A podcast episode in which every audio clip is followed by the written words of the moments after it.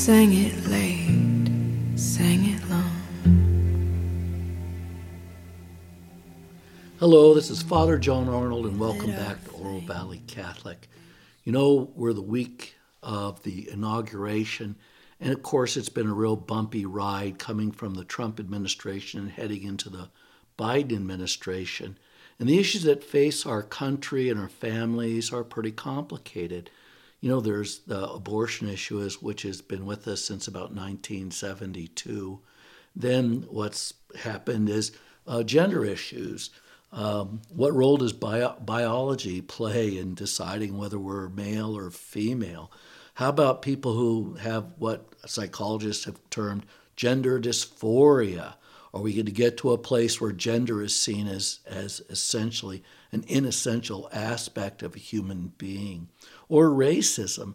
In the last year, our country's been torn apart by uh, rioting. Uh, it's not just what happened in Washington in the last week, but Portland and other major cities that have just were torn apart by people burning down property because uh, they claimed that uh, we treat people as things, and that's what racism is. And our country has a long and sorry history in the area of racism, and racism does still exist.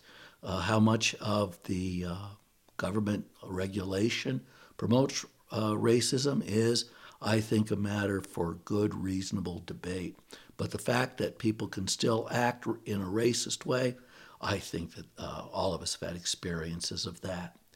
So, what do you do? How do you make all of this right? How do you undo uh, all the children that have been killed in abortion? How do you deal with all the pain of, of men and women, teenagers caught up in this very difficult aspect of sexual maturation.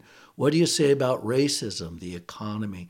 All of these things that so excite aspects of our American uh, culture, from the people who will riot on right or left to the people who just engage in angry argumentation. Well, today on the second Sunday of the gospel, um, that the gospel, especially St. Paul, has uh, something very much to offer us going forward.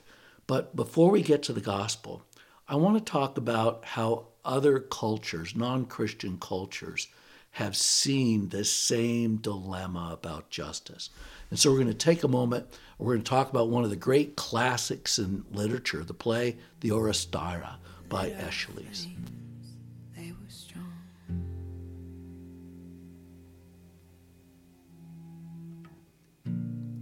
took so long. Why have I decided to talk about the Oresteia? Well, in the last couple of years, I've been reading a lot of Greek literature. And because what I really love about reading the Greeks is you're reading about a Western culture prior to Christianity.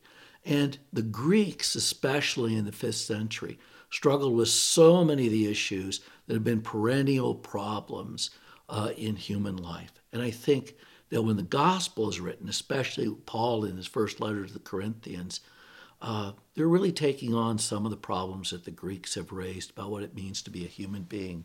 So, what's the Oresteia?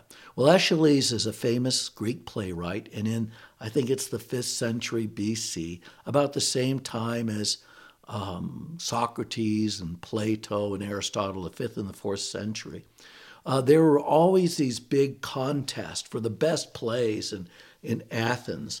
And there have been so many of them apparently that were written, but a handful have come down to us. But they've had a, a really important effect in, in the development of Western thought because amongst the Greeks, you can't really separate um, their philosophy and their plays. And so or, Aeschylus wrote a trilogy called the Oresteia. And uh, in the trilogy, it's based in the midst of the myth of the sack of Troy.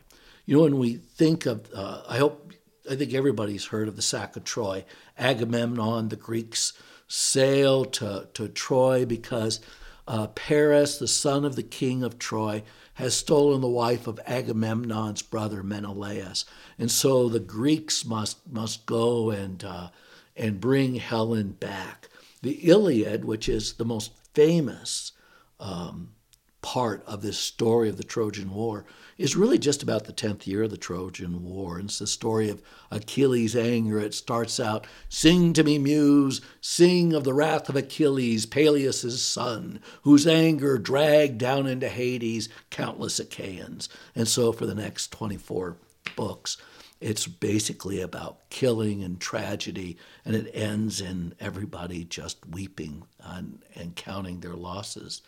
Well, as part of that story, there was this story, not in the Iliad, not in the Odyssey, but part of Greek myth, that when Agamemnon and the Greeks wanted to sail, and Agamemnon's this great high king, that the winds wouldn't blow in the right direction. And so Agamemnon assumed he had been he was being punished and he had to do something dramatically to get the gods to favor him. So he has uh, three children. Iphigenia, Orestes, and in uh, her mother's womb, Electra. So without talking to mom, whose name is Clytemnestra, Agamemnon goes and gets his beautiful daughter Iphigenia, apparently uh, representing to her that she was going to be married to the great Greek hero Achilles. But instead, he and the army sacrificed her and burned her on an altar. And sure enough, the winds changed and the Greeks sailed for Troy. Then the Iliad, which is about that 10th year, it doesn't even have the Trojan horse in it. Um, that's not part of the Iliad, but it is part of the whole story. So the Greeks sack Troy. Agamemnon gets all of this booty, including as his slave or concubine, Cassandra, who is the uh, daughter of King Priam. Cassandra had been supposedly supposed to be the lover of the god Apollo, who gave her the gift of sight, and she was supposed to be a priestess of Apollo. But she refused to make love to him, so Apollo spat in her mouth. And what that did was her prophecies were all true, but nobody believes her. That's what the name Cassandra means.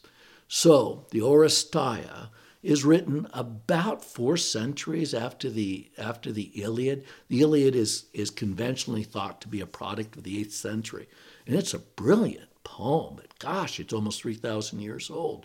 But the Oresteia is later, and so here's what happens.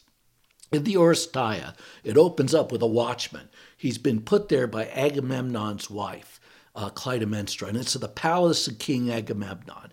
And he tells everybody that he's looking out to sea because there's supposed to be this series of beacons that would be lit from mountaintop to mountaintop. So the kingdom of, of Agamemnon would know that Troy had fallen. And sure enough, this man made star lights up the top of a faraway mountain, and they know Agamemnon is arriving get foreboding music.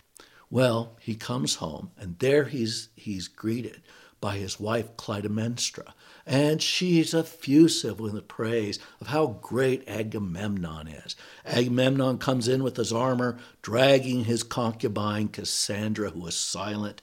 Clytemnestra rolls out this red tapestry, which is fit for the gods, not human feet. But Agamemnon decides he could go ahead and walk on this tapestry that fits only for the gods and just destroys it.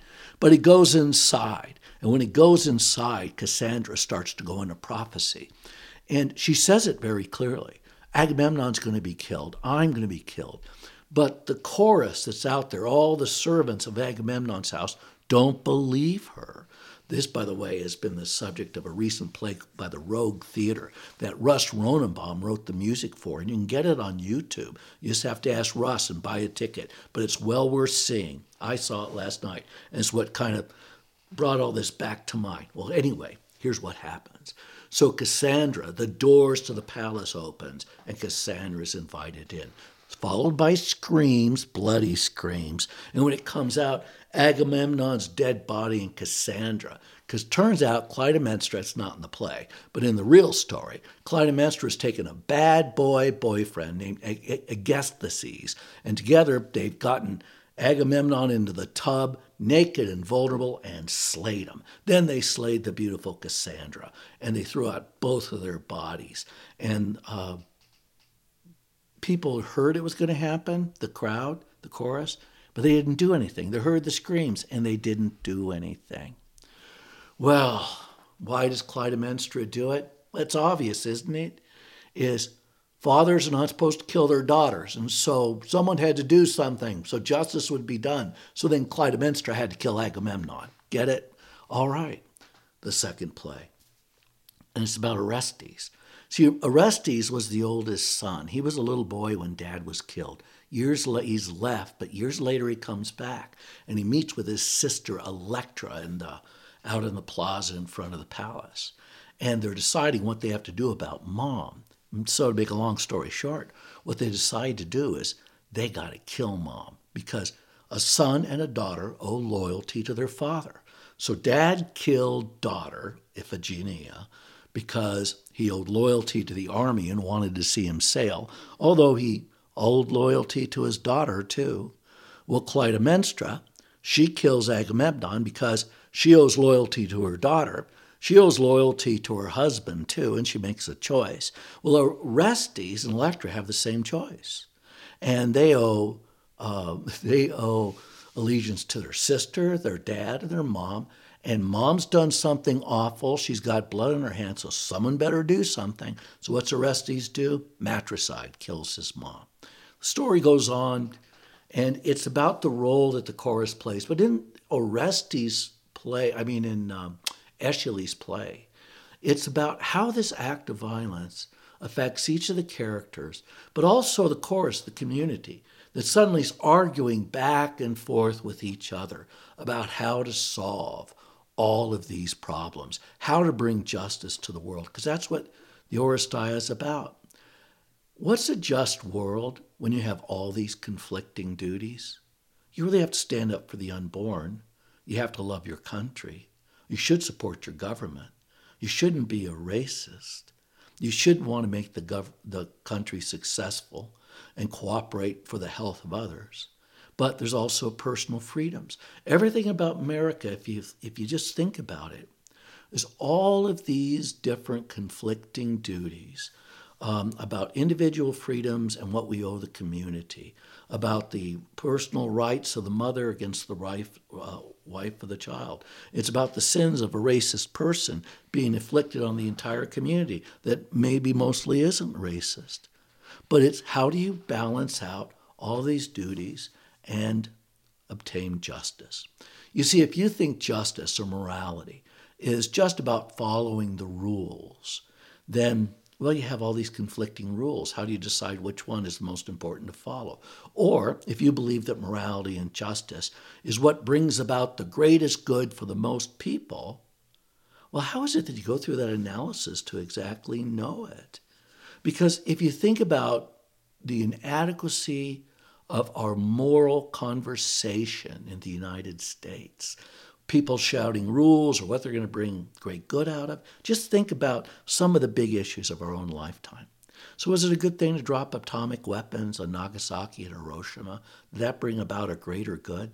We incinerated oh, well over 100,000 people to save how many lives of Marines, soldiers, and sailors? Okay, if that's the only part of the equation, does it change it when many of the lives in Nagasaki and Hiroshima were just kids? Can you kill the innocent to save all of these men who themselves did not cause this war? What happens when you use it and the next thing the Soviet Union has the weapon, China has the weapon, North Korea has the weapon, India has the weapon, Israel has the weapon, Israel's uh, Iraq, Iran is trying to get the weapon. Who else? Who knows what else? What's the greater good mean when the ripple effect of violence just keeps going out into the community? See how it's like the story of the Oresteia, which is a much more primitive version of how it is that you choose the right thing to do. So, what are the rules? How do you figure out what brings the greatest good? How do Catholics look at moral action? And this is it in a nutshell. It's not that we don't have rules. We do have moral rules. It's not that we don't want to do good. We do want to do good. But the fundamental question that Catholics ask about moral decision making is in the choices you make, what kind of person do you reveal yourself to be? And in the choices you make, what kind of persons do your choices make you? What kind of person was Agamemnon when he chose to slaughter his poor innocent little daughter uh, because of his loyalty to the army? What kind of guy does that? And for Clytemnestra, what kind of woman is it that decides it's okay to kill her husband because her husband killed her daughter? What kind of person does it make Orestes and Electra when one directly enters into the killing of a mother, the other actively encourages it? You know, in the Oresteia, an interesting way of working that out. St. Paul has his own way. And now we're going to turn to the first letter of St. Paul to the Corinthians.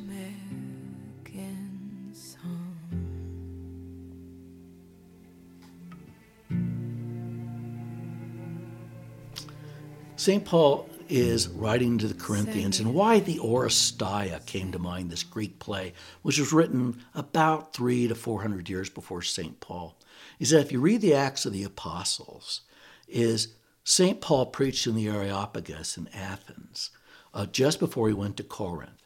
The Areopagus is the courthouse, the tr- center of trials in Athens, and in the story of the of the of the Oresteia, uh, Athena, the goddess, creates trial by jury, and it is set at the Areopagus. And in the first trial at the Areopagus, where 400 years later St. Paul would preach, Athena is the chief judge.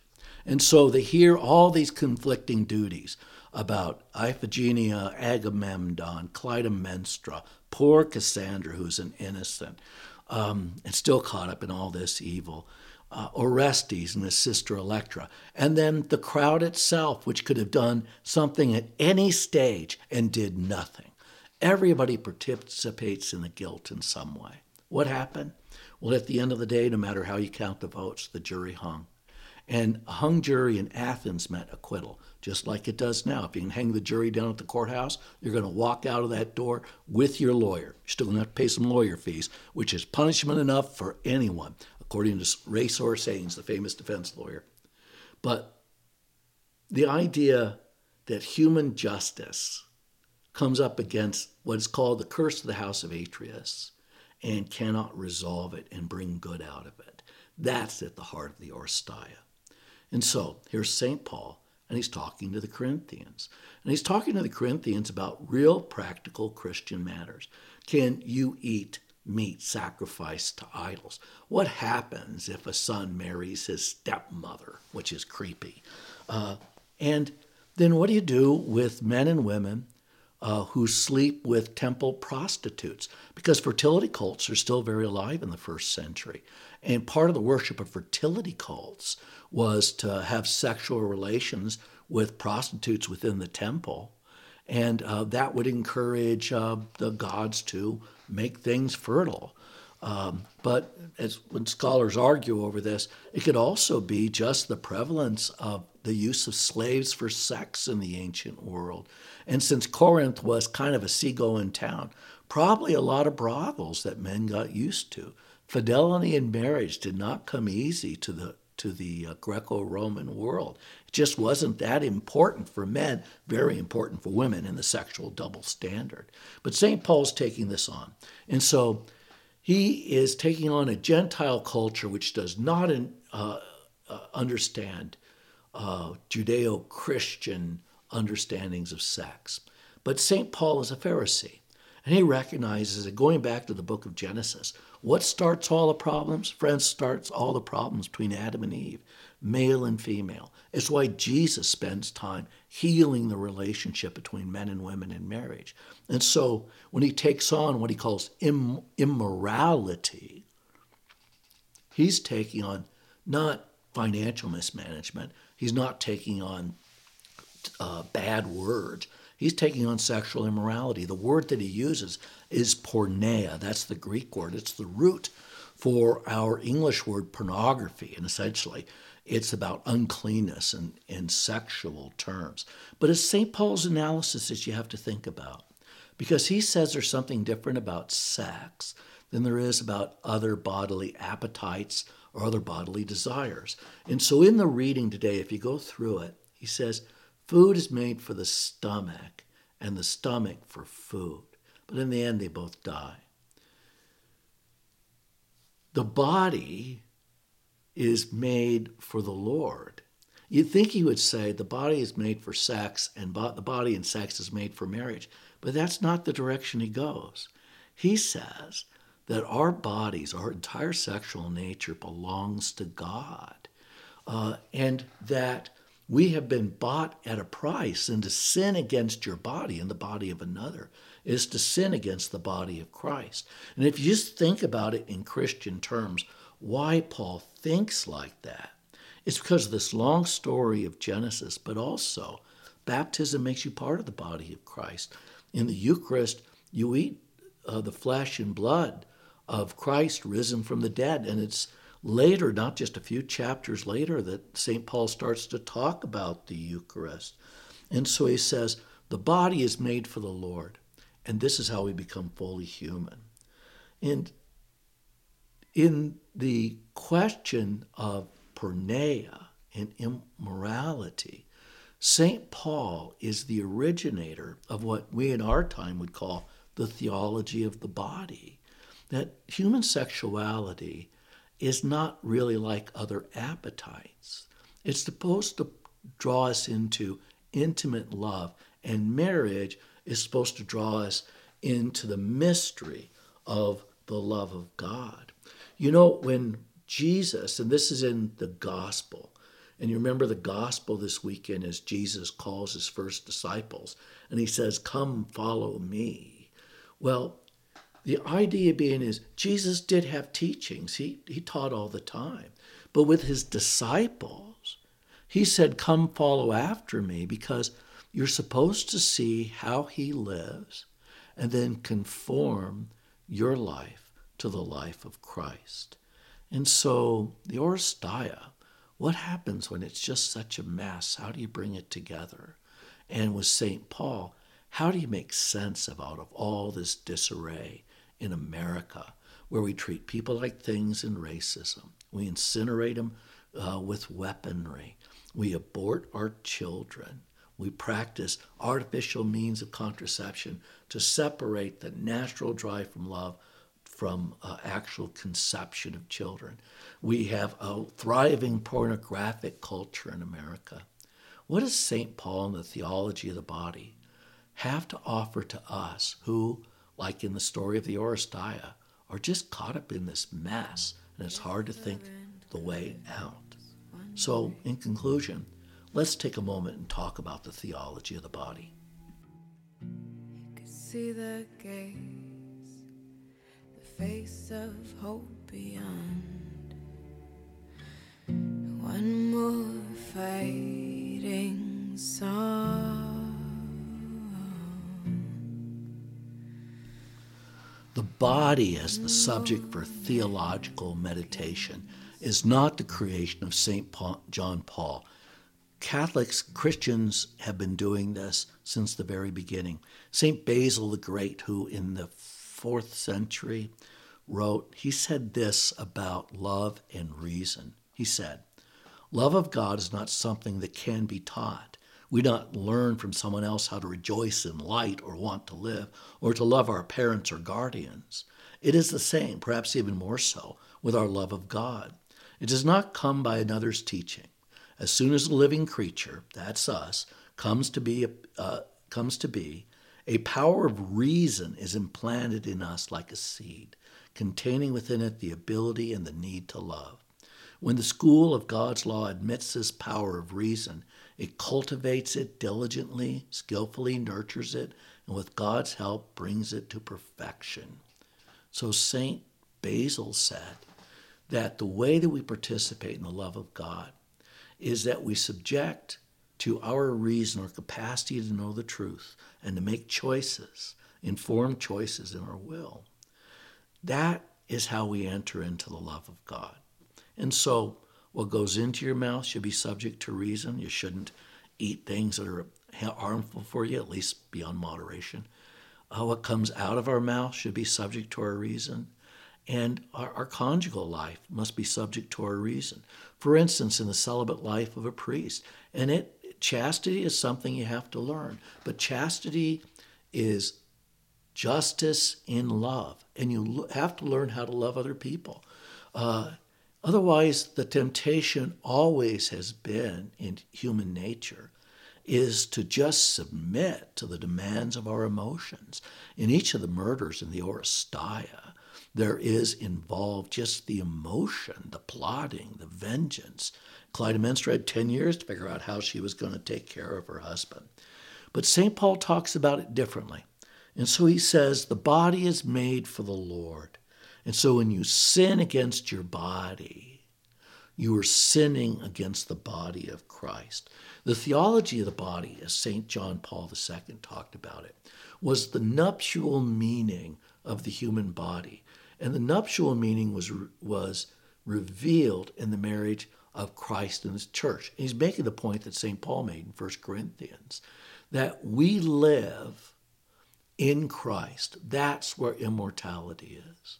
And it's what it means to rise from the dead and to live in the presence of God.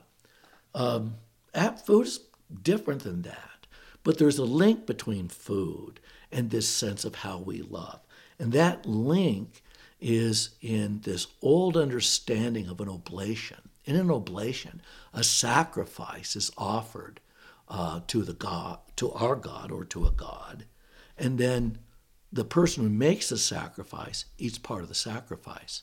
And so, uh, when you do that, you become one with the God. That's the heart of the that's the heart of the Eucharist. And so, for Jesus to say, "This is my body, this is my blood," and then do this in memory, take and eat, do this in memory of me. He's inviting you to an oblation. It's the Last Supper that makes the crucifixion a sacrifice because it makes it an oblation. And it also is how it is that we share in the divine life of Jesus Christ. That's why in the Gospel of John, chapter 6, it says, Unless you eat my flesh and drink my blood, you have no life in you. We participate in divine life. So now think about that, what that life looks like. It's more than just rules, although there are rules, because even St. Paul says the law is needed like a mentor for a child. But at the end of the day, you have to be transformed. And so you become what justice is, and you know the right thing to do.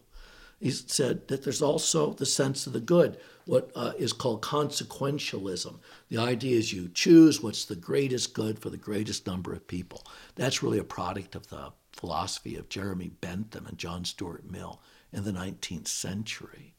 But the problem of it is, is well, everybody in the Oresteia is trying to do what they think the good thing is. They're trying to follow the rules. Um, dad shouldn't kill her daughters. So doesn't it mean dad should be killed? Mom shouldn't kill her husband. So doesn't that mean that mom should be killed? There's a problem that Aeschylus points out in the Oresteia. If all your morality comes down just to the rules, or what's the greatest good? You know, Plato said, and it's a tough one, but it's truly better to suffer injustice than to do it. And so, how is it that Agamemnon, Clytemnestra, Electra, and Orestes avoid doing injustice? Because when they're trying to do justice, at the same time, there's something unjust done. What's St. Paul's answer? St. Paul's answer is what kind of man does it make you if you choose to kill your child? What kind of woman does it make you if you choose to kill your husband? What kind of son or daughter does it make you if you choose to kill your parent? What's it make you? What's the end purpose of it? Because all justice, just at the end, injustice dies with this world. But we survive this world and who we choose to be is what we take with us. You know, I was I kind of alluded to it about how the Oresteia resolved all of this. Remember, it was the part about the jury trial and the Areopagus in Athens, and so there's a big debate in Greek literature about how the jury solves the problem. But really, in the end, it comes out to the same thing. You see, if it's 11 people on the jury and six vote to convict Orestes of the murder of his mother, five vote to acquit her. Athena, the chief judge, cast her vote for acquittal, and that leads to a hung jury, effectively freeing Orestes. If there's 12 people on the jury and six vote for acquittal, and um, six vote for um, uh, uh, conviction. It is the same thing. And so, this confluence of, and at least in this pagan Greek sense of what divine justice looks like, it doesn't make things okay. It just says that someday the house of Atreus has just got to quit killing each other because it can't go anywhere. So ask this in your choices and how you think about your own life. And how are you going to act this week? How are you going to think about all of these issues? There are serious issues in our country. How are you going to think about them? How are you going to talk about them? And what you're going to do? At the end of the day, what kind of person does it make you? Because right now, America is just overrun by angry people and invective and accusations about who is worse. Is it worse to burn down Portland or to take over Nancy Pelosi's desk but not burn down anything? Crazy conversation. Where are the boundaries? How is it that you can do awful things and hope good comes of it? And according to the uh, First Corinthians, when you do awful things, even if you think you're doing it for some just reason, what kind of person does it make you? Isn't it interesting that the Greeks struggled with this very same issue in one of the great classics of the Western tradition, the Oresteia? If you get a chance, just go to the Rogue Theater, buy a ticket, and watch it at home on your TV. Really worth it. It's really well done. And Russ Rosenbaum composed and played the music. He had a little bit of help, but Russ Rosenbaum's a star on that. So you might take the time to watch all of that. But as you think about the Greeks struggling with this 2,500 years ago, isn't it remarkable we still got all the same problems? All this injustice. Everybody has an idea what the good is. And we all tear at each other just like the chorus does in the Oresteia. And so what we need is something more. St. Paul shows us the way out. He says we're supposed to follow Jesus. He's calling us as he does in the gospel come follow after me. His yoke is easy, his burden is light. Mm. Learn to live like the divine in the midst of the darkness of this world. And until next week, this has been Oro Valley Catholic. Take care. So long, but our hearts beat as one. Just one beating strong.